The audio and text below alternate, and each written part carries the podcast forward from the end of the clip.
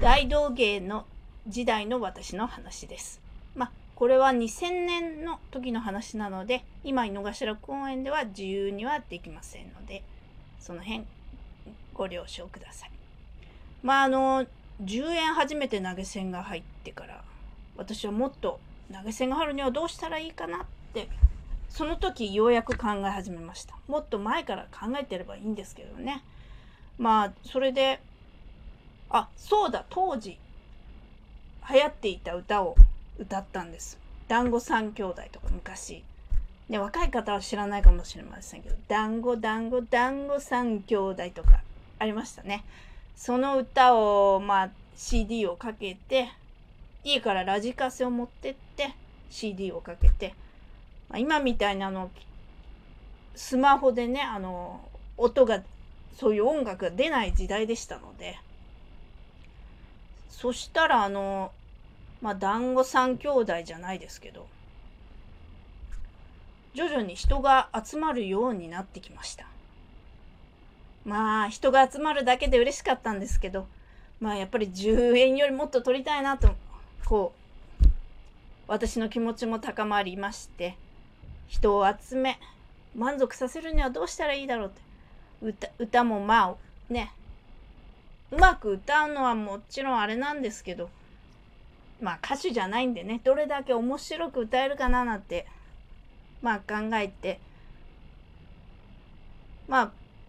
団子三兄弟を歌っていたんですがだんだん同じ歌ばっかり歌っていると飽きてくるので当時宇多田ヒカルさんのデビュー曲が流行っていた時代でその歌もね CD を買ってきてラジカセで流しました。CD ラジカセね。まあ今の時代はスマホでね。まあその音楽とか流せる時代になってますけど、まあ、この話は20年前の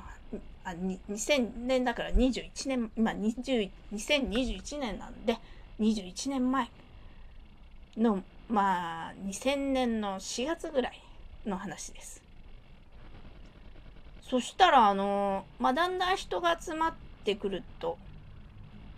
まあそのお客さんとの会話も弾み投げ銭も徐々に入ってきました。まあ、わらしべ長者みたいに10円が20円。20円が100円。そして1000円になり。まあどうせやるのはもっとなんか頑張りたいなと思いクイズの本とかをまあ図書館で借りて覚えて。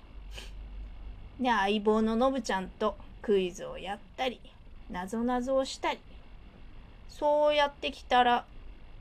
なんとある日1,000円が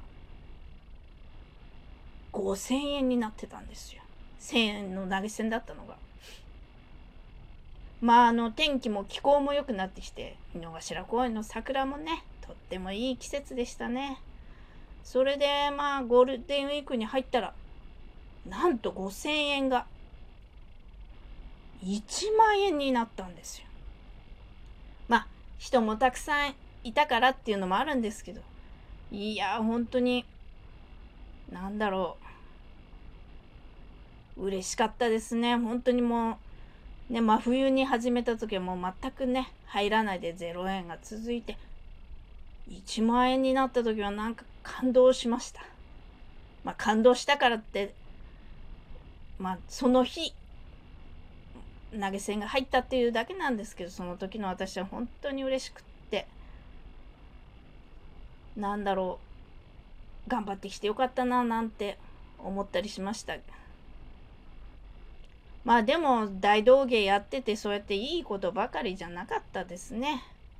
なんかまあその場所にこだわってる人がいるみたいであの私はそれわからないかっ